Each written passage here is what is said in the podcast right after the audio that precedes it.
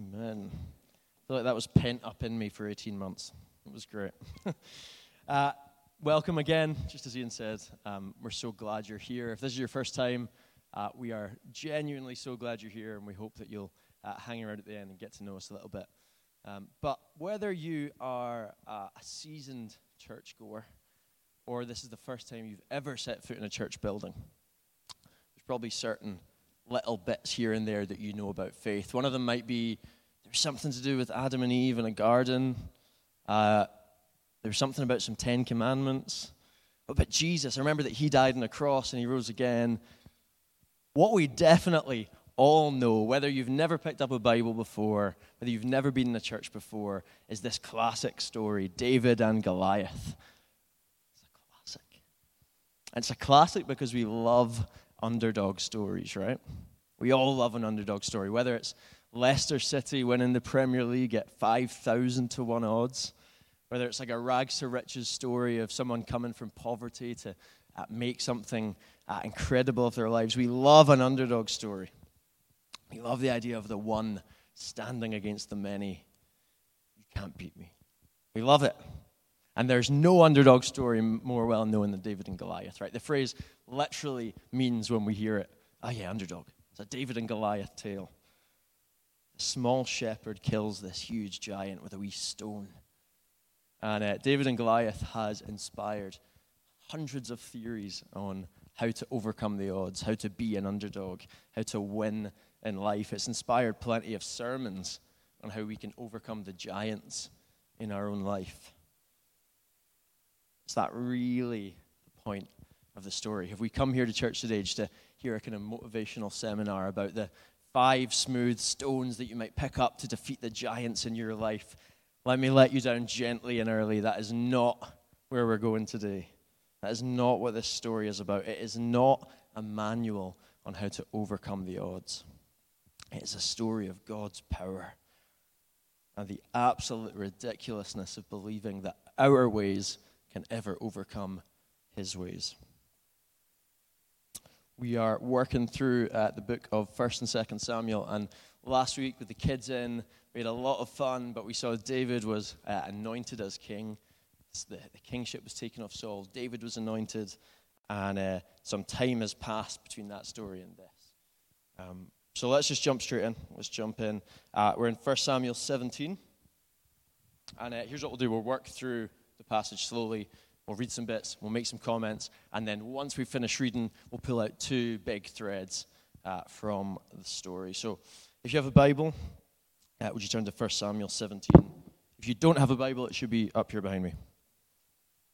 1 Samuel 17, verse 1. Now the Philistines gathered their forces for war and assembled at Socoh in Judah. They pitched camp at Ephes Dammim between Socoh and Azekah. Saul and the Israelites assembled and camped in the valley of Elah and drew up their battle line to meet the Philistines. The Philistines occupied one hill and the Israelites another, with a valley between them. A champion named Goliath, who was from Gath, came out of the Philistine camp. His height was six cubits and a span. He had a bronze helmet on his head and wore a coat of scale armor of bronze weighing 5,000 shekels. On his legs, he wore bronze greaves, and a bronze javelin was slung on his back. His spear shaft was like a weaver's rod, and its iron point weighed 600 shekels. His shield bearer went ahead of him. Goliath stood and shouted to the ranks of Israel, Why do you come out and line up for battle? Am I not a Philistine, and are you not the servants of Saul? Choose a man and let him come down to me he is able to fight and kill me, we will become your subjects. But if I overcome him and kill him, you will become our subjects and serve us. Then the Philistine said, This day I defy the armies of Israel. Give me a man and let us fight each other. On hearing the Philistines' words, Saul and all the Israelites were dismayed and terrified. Great. Story picks up in a place called Socoh and uh, whatever's happened between the last chapter we are in and this one, the war is getting worse. That little line in verse 1 that says, They were gathered at Socoh, which belongs to Judah, is supposed to tip us off that the Philistine army are getting closer and closer to Israel's territory. The enemy is right at the gates, uh, as it were. In many ways, this is the last stand. They're the last frontier between the Philistines coming and, and wiping them off the face of the earth. You can imagine the, the fear spreading through Israel's armies. It's looking bad enough, and then it gets worse. This seven foot tall giant comes out of the Philistine army and just starts taunting them. He's covered with the best armor, his spear is huge, and he's arrogant. If you were to read on to verse 16, it says he comes out every day for 40 days, and he stands there all day and night, just shouting and laughing at their army. Arrogant and he is scary. This reminds me a bit of being young and uh, playing football. Would you believe? And uh, being 10 or 11, and you're used to playing against other 10 or 11 year olds, right? And normally, you know, we're all about the same height. Occasionally, you'd show up to somewhere in Glasgow. There's always Glasgow. And the other team would just have a giant. Like, you're literally like this, like, mate, like, he's 20. He is not 11. Like, what? How can that guy be 11 years old? And your coach is like over at the other coach, like, you're fielding an ineligible player. Like, come on, this guy's huge, he's ripped. And uh, you just get ragdolled. This guy would be all over the pitch, just absolutely battering you. You'd lose 12 0, and uh, he'd be an urban myth for years to come. And every time you told the story, he'd be just a wee bit taller. There's a moment where the armies seem even, and then the giant is wheeled out. You can imagine the conversations, just like 10 year old me. Who is that guy? Who is this absolute monster? There's a recurring theme that we're going to see, and it's armor and weapons. Now, keep that in mind. But for now, just notice this that all the talk of shekels and so on, the point being this guy is scary. He's decked out in the best gear, he has the best weapons, he is frightening, he is unkillable. And he's standing, calling on someone to come and fight him. Who could possibly fight this guy? Well, let's keep reading from verse 14 uh, of chapter 17. And we're going to read about four sons of a man named Jesse. So, verse 14 David was the youngest, the youngest son of Jesse. The three eldest followed Saul. David went back and forth from Saul to tend his father's sheep at Bethlehem. For 40 days, the Philistine came forward every morning and evening and took his stand. Now Jesse said to his son David, Take this ephah of roasted grain and these ten loaves of bread for your brothers and hurry to their camp. Take along these ten cheeses to the commander of their unit. See how your brothers are and bring them some assurance from them. They are with Saul and all the men of Israel in the valley of Elah, fighting against the Philistines. Now, early in the morning, David left the flock in the care of a shepherd, loaded up, and set out as Jesse had directed. He reached the camp as the army was going out to its battle shouting the war cry. Israel and the Philistines were drawing up their lines facing each other. David left his things with the keeper of supplies, ran to the battle lines, and asked his brothers how they were. As he was talking with them, Goliath, the Philistine champion from Gath, stepped out from his lines and shouted his usual defiance, and David heard it. Whenever the Israelites saw the man, they all fled from him in great fear. Now the Israelites have been saying, Do you see how this man keeps coming out? He comes out to defy Israel. The king will give great wealth to the man who kills him. He will also give him his daughter in marriage and will exempt his family from taxes in Israel. David asked the men standing near him, What will be done for the man who kills this Philistine and removes this disgrace from Israel? Who is this uncircumcised Philistine that he should defy the armies of the living God. Goliath's our first contestant. Here's our second contestant. David is the youngest son in his family, and he's an errand boy. His job is to run between his farm and the battle with cheese and sometimes bread. He runs up, he's like, How are you guys doing? And then he goes and tells his dad. And that is his whole job. He is the butt of the joke as well. You get the sense that his brothers just have no respect for him. If you to read on again to verse 28 and 29, he shows up to the front line. He says, How is the battle going? And they laugh in his face. Why are you even here? This is not the hero that we are expecting. Goliath, seven foot tall. Well, here comes the cheese delivery man. Like, this is not where we think the story's going. Actually, the hero that we've been expecting is there all along. King Saul is described as being a foot higher than every single person in Israel. Also has the best gear and the best weapons. In fact, and remember this, this isn't insignificant. Saul is a lot like Goliath. He could easily stick his armor on, run out to the front lines, and fight him. But here's another key theme Saul might be strong and huge, but verse 14 of chapter 16, we read it last week, was clear. The Spirit of God has departed from Saul. Huge might he be, but without God's Spirit, he's happy just to sit back, kick his feet up, and watch God's people be mocked. David, on the other hand, is not willing to do the same. Verse 26 Who is this uncircumcised Philistine that he would defy the armies of the living God? Talk about being 10 on a football pitch, you uncircumcised Philistine. That was a good one. This is a guy that puts circumstance to one side, right? It's a man of deep faith. He understood what the Apostle Paul wrote centuries later God will not be mocked. David knows he's no Goliath, but he knows that God is God. Who's this man that he defies God? You can imagine the armies. David, he's huge. Who is this man that he defies God? But he's covered in the best armor. Who can defy God? He's terrifying. Nobody defies God. Circumstances do not get in the way of David's absolute commitment to God's glory. As huge and fierce and well equipped as Goliath is, David will not budge. Nobody defies God. So David is inflamed and he becomes our second contestant. See what happens next. We're going to start in verse 38 of the chapter and uh, we'll see where the story goes from here. It says, Then Saul dressed David in his own tunic. He put a coat of armor on him and a bronze helmet on his head. David fastened on his sword over the tunic and tried walking around because he was not used to them. I can't go in these, he said to Saul, because I'm not used to them. So he took them off.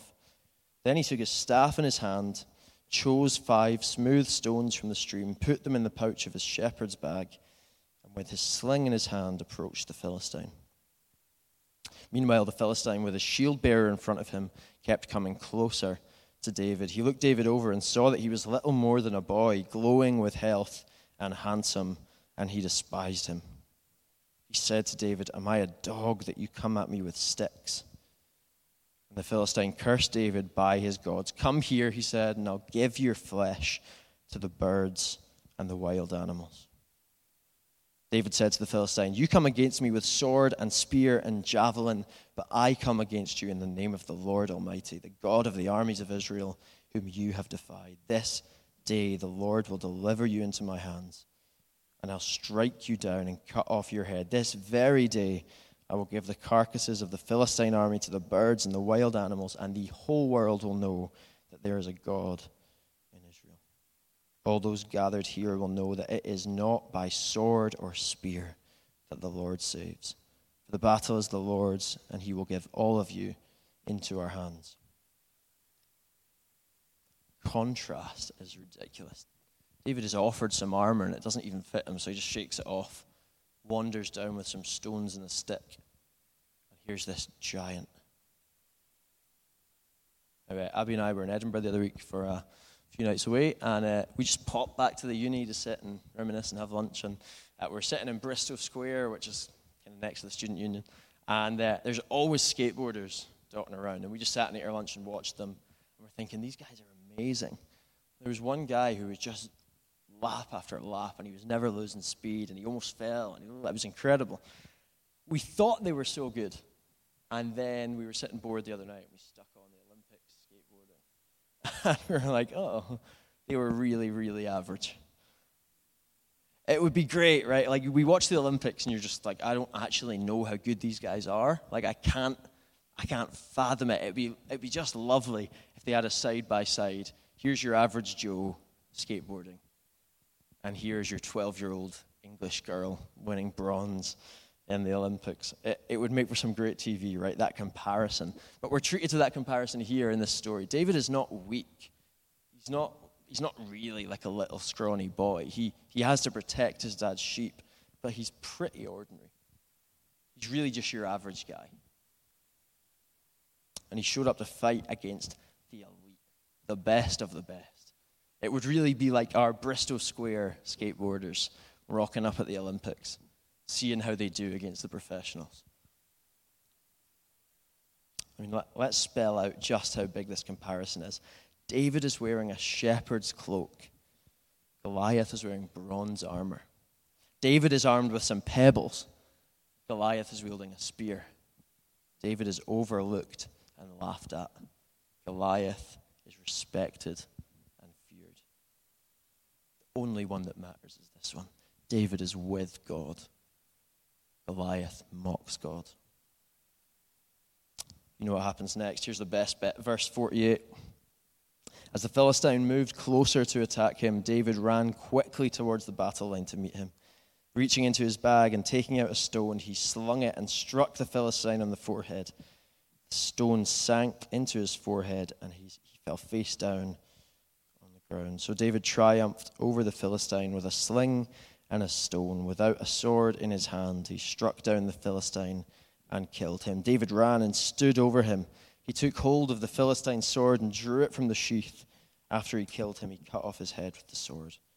When the Philistines saw that their hero was dead, they turned and ran. Then the men of Israel and Judah surged forward with a shout and pursued the Philistines to the entrance of Gath and to the gates of Ekron. It's the bit we've been waiting for, right? It's what story? Shepherd kills the evil giant. The importance of the story in the biblical story, though, is that the strong one who mocks God is dead, and the weak one who trusts God is victorious. David takes Goliath's own sword and cuts his head off with it. Philistines run terrified. Saul's armies chase them down. God's chosen one has defeated the enemy. David has proved, proved right. Or what he said to Goliath in verse 47 the Lord saves not with sword and spear. The Lord saves. Faith of one man and the power of God has defeated the strongest man imaginable. So that's the story. Story we all know. And we spend the next uh, half of our time together just pulling out two kind of themes uh, from the story. First one, it should be behind me, is about our assurance. Our assurance is us in Christ. Uh, in 2006, uh, these researchers went to uh, several American universities and they carried out a personality test. And they didn't tell these subjects what the test was. And made them all take it and got their results together. Now, the test was the uh, narcissistic personality inventory, and they weren't told that that's what it was. And they were asked questions like, on a scale of 1 to 10, how true is it that I am an extraordinary person? Or everyone loves listening to my stories? Or I am more capable than most people? They got those results, they compared them to a test done 30 years previous. The result was this in 30 years, the American population had become 30% more narcissistic Philosopher Charles Taylor calls our day the age of authenticity.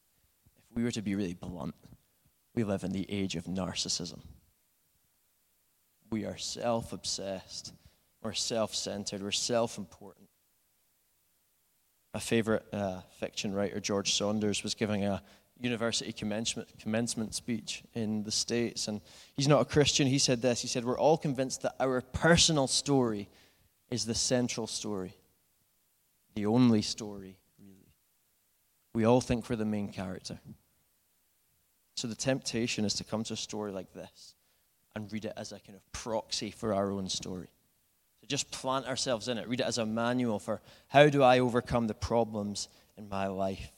We want to be David. We want to be the underdog that defeats the giant.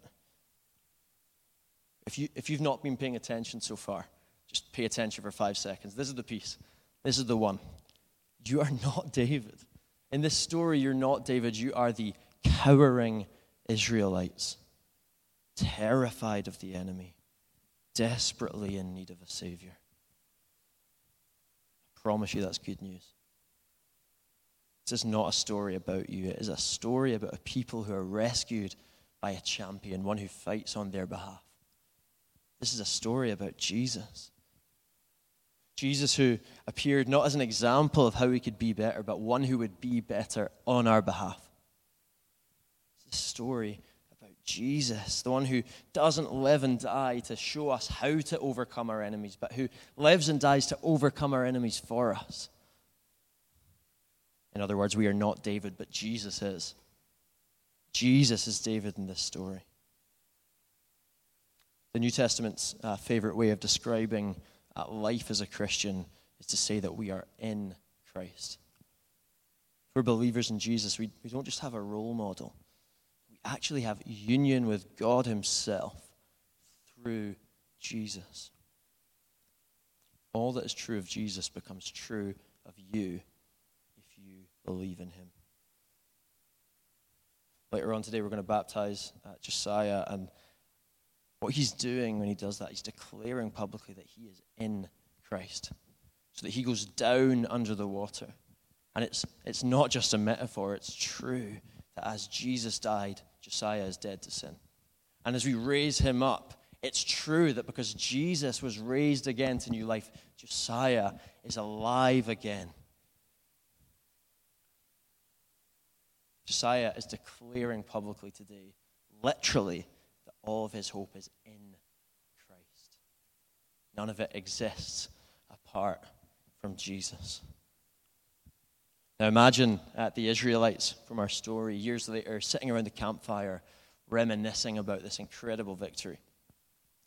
And you can imagine a few of them exaggerating a little, telling of their heroics. You know, ah, we chased them down. David was there, yeah, but we all kind of, we all done it. It was me too, blah, blah. And then this guy, he's sitting in the corner and he pipes up. He says, I was there. We didn't do anything. We didn't do anything. I'm only alive because David showed up and fought for me. Before David showed up, I was crying, terrified. The shepherd comes out of nowhere, wins the battle for us. I did nothing but accept his but here's the key we are only alive because Christ fought for us. Do you, do you really know that there is nothing in you to endear yourself to God apart from Jesus? That there is no hope of you getting through death, of defeating death, of defeating your sin. There's no hope. When you sit around the, the campfire or the dinner table or wherever and you're sharing stories of your life, we puff ourselves up and make us the main character, or do we proclaim with joy, There is no good in me, but in Christ I have the victory? Before Jesus, I was lost and terrified and afraid, but then he showed up and he brought me back to life. That's your story. If you're in Jesus, that is your story. St. Augustine said it this way we should boast of nothing because nothing good is ours. Or, in the words of the Apostle Paul, I know that nothing good lives in me, that is in my flesh. But thanks be to God who has delivered me through Jesus Christ our Lord. In our narcissistic day, let's stand apart as people who are fixated on God, not ourselves. You know, if the church was to take the narcissistic personality inventory we should score zero because every question turns to Jesus. Are you extraordinary? Not really, but Christ is. Are you more capable than most people? Maybe, maybe not. But Christ in me is capable of defeating sin and death. Am I the main character? No, Jesus is. Am I the center of the universe? No, Jesus is. When you're in Christ, you stop pretending to be David. That is good news. Our David, our Jesus, brought us back to life. Christ, our champion, shows up, and the victory is ours. If you are in him, you have assurance of victory. That's our assurance, Christ in us. About our, our assurance, us in Christ? But our power is Christ in us. Uh, there's a great book I read years ago called Chasing the Dragon, and it's about, um, Jews read it. It's about a missionary called Jackie Pullinger, and it's this incredible story. She didn't know where she was going to go. She got on a boat and said, God, tell me where to get off. She gets off in Hong Kong, this is in the 60s, and she just starts ministering to the, the drug users there. And at that time, it's a walled city, it's chaos, there's no law. And uh, her ministry is so effective that, like, the, the drug dealers are losing business. Like, they're aware of her because so many drug users are coming to faith. And uh, she tells this story. It's unbelievable. She's sitting in a cafe, and this kind of drug lord and, and his kind of entourage come in, and uh, she's terrified. She says she's trying not to show it, but she's so, so scared. She's about to be stabbed. She knows that she's done. And uh, the guy's threatening her. And then, out of nowhere, all of a sudden, he stands up and he backs off. And he says, There's something in your eyes. There's something in your eyes. I, am not, I'm not going to mess around with you. I, I, I won't speak to you again. And off he goes. She was terrified. God was with her. Here was this tiny woman with an amazing mullet. Google her name, an amazing mullet surrounded by gangsters. And they were afraid of her. Something in your eyes. If our assurance is us in Christ, second lesson of our story is that our power is Christ in us. We saw earlier there's a kind of running motif in the story, and then onwards in 1st and 2nd Samuel of kind of clothes and weapons and uh, here's the, the kind of motif in our story the Spirit of God has departed from Saul, and he is more and more becoming like every other king. Israel are warned first ask for a king that if you get a king, he will be just like every other king around you. He will oppress you, he won't follow me. And now they have one. They have a king that looks like Goliath. And we see it with Saul's clothing. He has bronze armor. That's not a coincidence. We're supposed to think Goliath has bronze armor. Saul and Goliath increasingly look the same, and we might miss it. But there's a tense moment in the story where David says, I'll fight. Saul puts his armor on David. And two things are happening. One, Saul is unwittingly saying, You're the king now. Take my clothes. But then, more significantly, David says, No, no, no, no, no. I don't want to be a king like you. I don't want to be a king like Goliath. And he takes off the armor and he rocks up in a shepherd's frock. When David picks up a stone and approaches Goliath, he is not doing what too many people will tell you he's doing, which is being smart because he's small and nippy and can whip a stone at the guy and win that way. No, he's declaring that the rules of the game have changed. I'm with God, so it doesn't matter what I wear. It doesn't matter what I bring to the fight. All the earth will know that there is a God in Israel, and that the Lord saves not by sword or spear. That's what he's doing. He's not, he's not choosing a different tactic. We see all through the Bible that while the world grasps at power, God loves to use the weak things to show his glory. Jericho falls as some trumpets are played. Samson defeats his enemies with the jawbone of a donkey. A giant is killed with a pebble.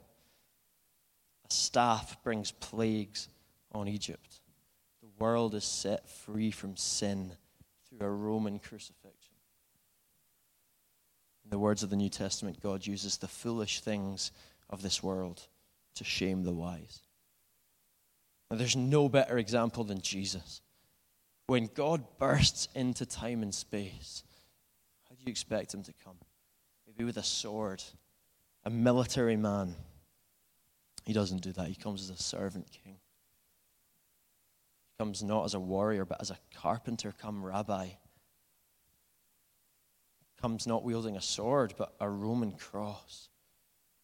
He comes not as a Goliath, but as a David.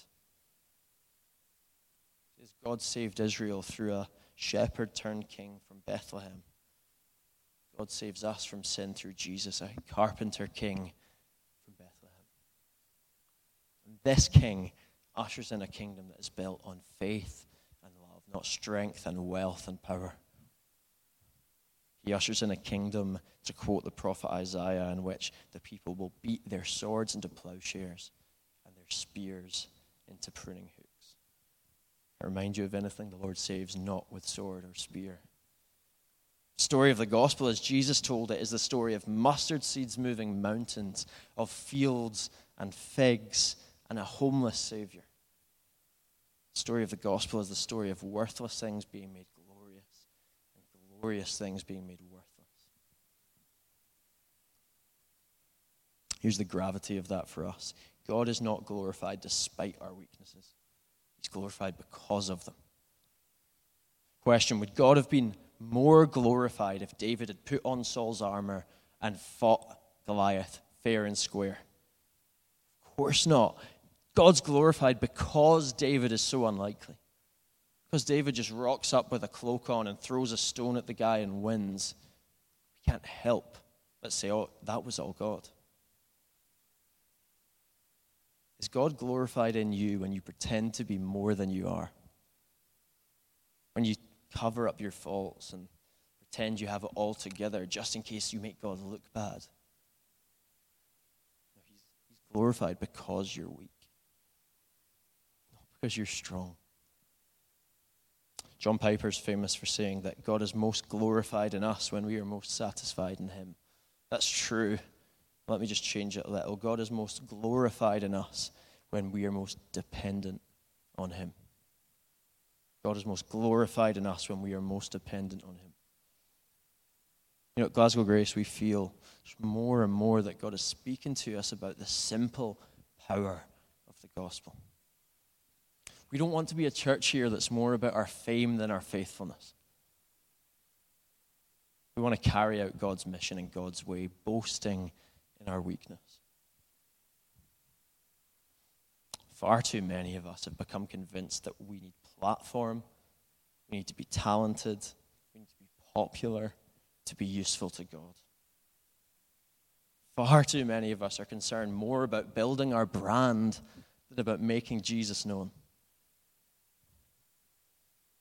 But the power of salvation is the gospel of Christ crucified. Not our buildings or our songs or our fame, do you think that God is so weak that he needs us to help him out? Give him a hand with some nice lights and a, a smoke machine and some good music. All you need to be useful for God is God. He'll take care of the rest. The qualification for being useful to God is this I know I'm weak, but I know Christ is strong. The Lord saves not by sword or spear. Just before we finish, let me quote to you from a, a recent article I read in The Spectator. Uh, article was written by an atheist, and he kind of talks about his experience in attending this famous megachurch, which I won't name. And uh, he talks about how this place seemed to strain so hard being relevant.